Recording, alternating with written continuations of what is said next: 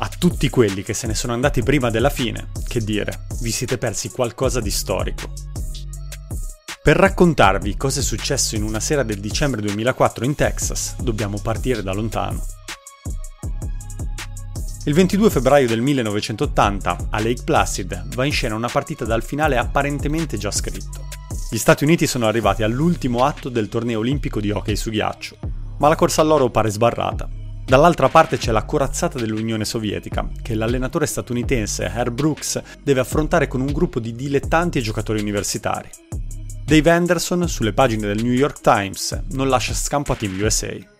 A meno che il ghiaccio non si sciolga, o a meno che la squadra americana non compia un miracolo, i russi vinceranno l'oro per la sesta volta nelle ultime sette Olimpiadi. La partita scivola via equilibrata, ma quando i sovietici trovano il 3-2 con Malsev sembra finita. Arrivano invece le firme di Mark Johnson e Mike Erusioni. Stati Uniti 4, Unione Sovietica 3. Restano 10 minuti da giocare e il fortino statunitense, non si sa come, ma regge. Si entra negli 11 secondi finali e All Michael, telecronista della ABC, consegna ai posteri del racconto sportivo una frase leggendaria.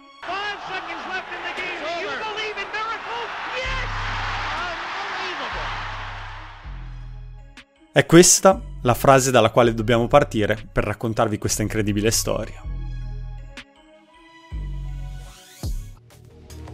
Il 10 dicembre 2004, in rigorosa differita di qualche ora rispetto alla diretta americana, Flavio Tranquillo e Federico Buffa sono in postazione di commento per un match di regular season tra i San Antonio Spurs, destinati a diventare campioni NBA, e gli Houston Rockets, teorica contender della Western Conference. Un gruppo costruito attorno al talento debordante di Yao Ming e Tracy McGrady.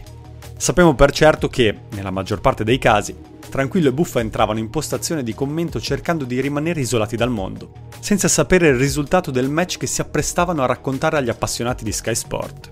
E sappiamo anche che quel giorno, dopo un evento senza precedenti nella storia dell'NBA, il pubblico italiano rimane sconvolto davanti alla TV, ascoltando Federico Buffa che riprende quella frase iconica. McGrady, do you believe in miracles? Questo non è un miracolo, è qualcosa di più. Sì, ai miracoli noi ci crediamo.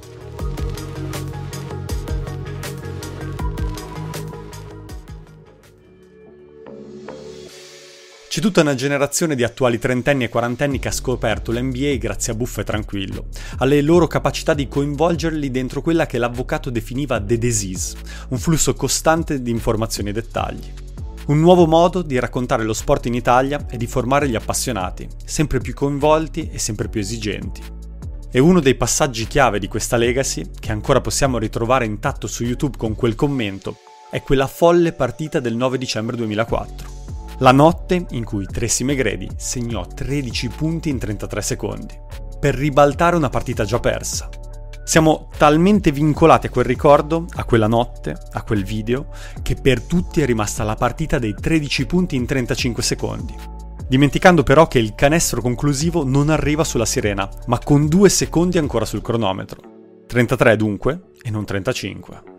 Questo racconto è per chi c'era e l'ha vista, per chi l'ha scoperta in seguito e per chi invece non ne sa nulla.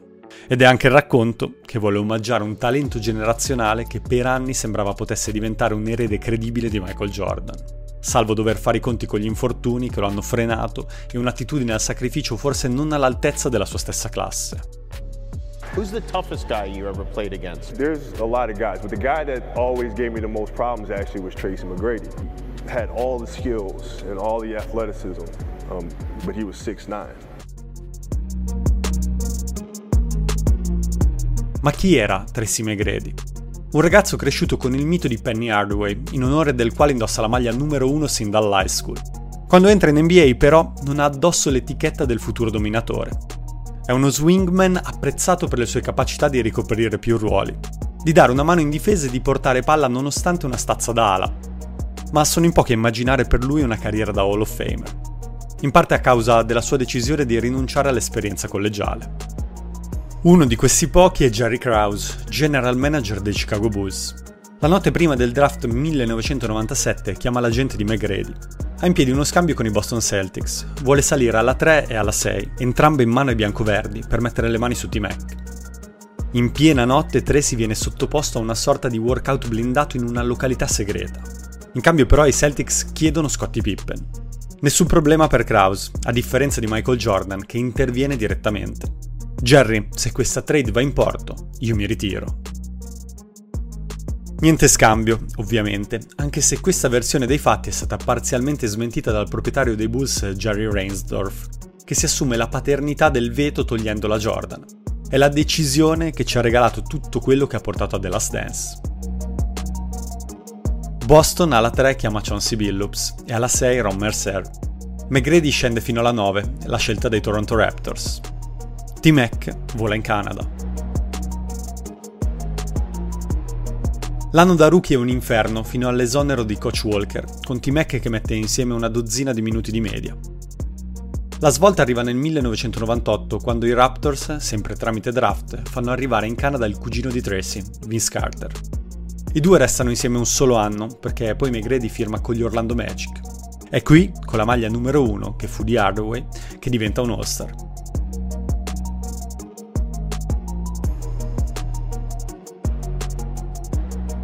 E proprio in una gara delle stelle, nel 2002, dà vita a una delle giocate rimaste nella storia dell'All-Star Game, alzandosi un alley-oop da solo contro il tabellone. Assist di mano inchiodata impressionante. Con Michael Jordan che, intervistato in quel momento dalla TV statunitense, deve interrompersi a metà per il rumore della folla che ruggisce. Nel 2001 vince il premio di Most Improved, poi entra nel primo quintetto NBA per due anni di fila. Infine si aggiudica per due volte il titolo di miglior realizzatore ma manca qualcosa, superare una serie di playoff. Non c'era riuscito a Toronto, eliminato al primo turno al suo secondo anno, e non c'era riuscito in Florida, andando fuori per tre anni di fila. Nella stagione 2003-2004 i Magic crollano e McGrady decide di chiedere una trade. Viene accontentato. Arriva a Houston per formare una coppia da sogno con Yao Ming. Prima scelta al draft 2002, centro di 2,29 m con un incredibile bagaglio tecnico e due mani da pianista. Con T-Mac forma un tandem teoricamente strabiliante, ma rimarranno nella storia come uno dei più grandi rimpianti della storia NBA. L'inizio di stagione di Houston non è di quelli memorabili, record negativo dopo le prime 19 partite giocate, con tanto di striscia da 5 sconfitte consecutive tra il 29 novembre e il 2 dicembre. L'NBA di quegli anni è una lega meno votata allo spettacolo rispetto a quella dei giorni attuali. I Detroit Pistons campioni in carica sono una macchina perfettamente oliata, che segue i principi dettati da coach Larry Brown, il cui motto era e resta Play the right way. Arriveranno ancora una volta in finale, questa volta contro i San Antonio Spurs, una delle serie più tattiche della storia recente NBA. Poco amata dagli appassionati ma apprezzatissima da chi vuole addentrarsi in tutto quel mondo di aggiustamenti apportati dai coach a serie in corso. Anche per questo motivo, un giocatore come McGrady ha una scossa elettrica. Sa segnare praticamente in ogni modo. Ama tenere palla in mano, ma altezza e peso sono quelli di un'ala piccola. Inoltre ha il range di tiro e le soluzioni realizzative di una guardia. Sta già gradualmente perdendo esplosività, presagio di sventura di ciò che accadrà in futuro.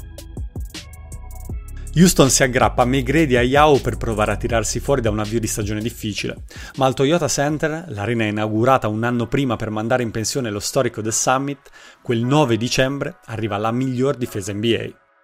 Greg Popovich ne è l'illuminato architetto e sul parquet si appoggia due scienziati della fase difensiva, Tim Duncan e Bruce Bowen. Se il caraibico entra di diritto nella lista dei migliori giocatori della storia del gioco, lo stesso non si può dire del numero 12 dei Nero Argento. Rimasto undrafted nel 1993 e costretto a cercare fortuna in Francia prima di rimettere piede in pianta stabile nell'NBA nel 1997, grazie al biennale firmato con i Celtics.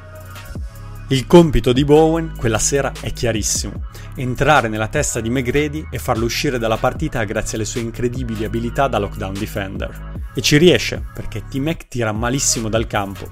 E Houston sembra lasciare andare la partita nel momento in cui Bob Shura, onesto mestierante dei Rockets, fa partire un terribile airball con metri e metri di spazio a un'ottantina di secondi dalla sirena, sprecando così la chance di riportare i suoi a meno 6 dagli Spurs. A questo punto Tony Parker vuole solamente giocare col cronometro, lasciarlo correre finché può. Duncan incrementa di una sola lunghezza il gap, mettendo il libero che vale il più 10, con un minuto da giocare. La maggiore esperienza e profondità di San Antonio non fanno immaginare un epilogo diverso dalla vittoria dei Nero Argento. In campo, oltre a Duncan, ci sono ovviamente Parker e Bowen, con Malik Rose e Devin Brown, Nato a Salt Lake City, ma cresciuto a livello cestistico alla University of Texas a San Antonio, Brown è una guardia che sa far canestro e che alla scuola degli Spurs ha imparato anche l'arte della difesa. Ha un vissuto simile a quello di Bowen, pur essendo più giovane. Undrafted nel 2002, a differenza di Brown non sceglie di attraversare l'oceano, ma rimane negli Stati Uniti, vincendo il premio di rookie dell'anno con i Kansas Skygers nella USBL, una lega minore che avrebbe poi chiuso i battenti nel 2007. San Antonio decide di metterlo alla prova, ma dura poco, e allora Brown si ricicla nella Lega di Sviluppo. Nell'estate 2003 però viene richiamato da San Antonio, che stavolta lo trattiene. Oltre al quintetto che vediamo in campo, in questa fase di gioco, c'è chiaramente Manu Ginobili. Ha appena trascinato l'Argentina all'oro olimpico. È ancora capace di attaccare il ferro di prepotenza e sta sempre più affinando il suo gioco dopo gli anni di apprendistato in Europa a Reggio Calabria e a Bologna, sponda Virtus. Popovic concede pochissimi minuti a Orre, Udrin e Barry, mentre ne regala 24 a un'altra vecchia conoscenza virtussina come Rashon Esterovic. Dall'altra parte, invece, il supporto in cast di Houston è ai limiti del tragico. Attorno alle due stelle di Megredi e Yao c'è il deserto. Juan Howard ha già troppe primavere sulle spalle per poter incidere. Ryan Bowen è un giocatore di completamento senza troppe velleità, così come Scott Paget. Nei minuti finali in campo c'è addirittura Rhys Gaines, poi visto in Italia con le maglie di Biella, dove ha lasciato ottimi ricordi, Milano e Treviso. Alla luce di tutto questo, gli spalti del Toyota Center iniziano a svuotarsi. Poi, però, succede qualcosa. Succede che sul parquet c'è ancora T-Mac. Bowen gli concede una penetrazione tutto sommato facile. Il layup è fuori misura, ma sotto canestro ovviamente c'è Yao Ming, che con 52 secondi e spicci da giocare mette la comodissima schiacciata del meno 8. Poi Parker combina un pasticcio in uscita dalla rimessa. Paget legge tutto e inchioda il meno 6. Ma ad eccezione di questi due piccoli errori, dovuti alla testa sgombra tipica di una partita che sta per essere chiusa con ampio margine, San Antonio non sbaglia nulla. Non trema ai liberi, soprattutto non trema in difesa. McGrady inizia il suo personale show prendendo e realizzando una complessa tripla dalla punta. La seconda bomba consecutiva è una giocata da 4 punti nata da Duncan che abbocca la finta di tiro di T-Mac.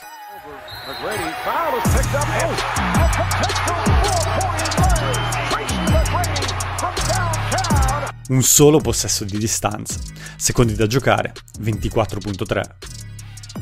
Duncan successivamente fa 2 su 2 dalla lunetta, Spurs di nuovo a più 5, con Houston che chiama l'ultimo timeout a disposizione. La squadra di Jeff Van Gundy esce malissimo dal minuto di confronto.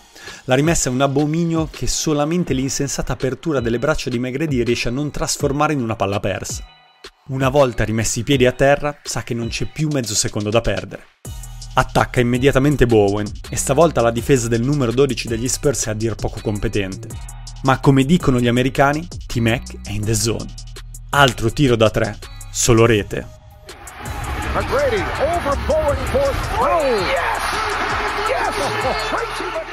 Rockets a meno 2, 11.2 secondi da giocare, timeout Popovic.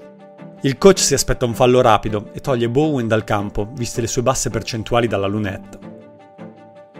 La rimessa di Brent Berry è per l'uscita di Devin Brown, che invece di temporeggiare e subire fallo va verso canestro. Una pessima idea, perché Brown perde palla e a raccoglierla è Megredi.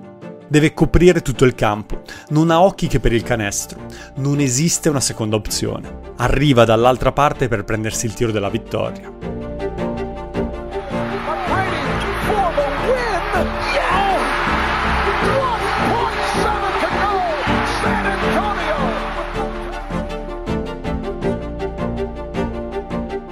Hanno giocato 50 secondi incredibili, anzi, li ha giocati tre sì. Non ho mai visto nessuno fare una cosa del genere in vita mia prima di oggi. Houston vince la partita.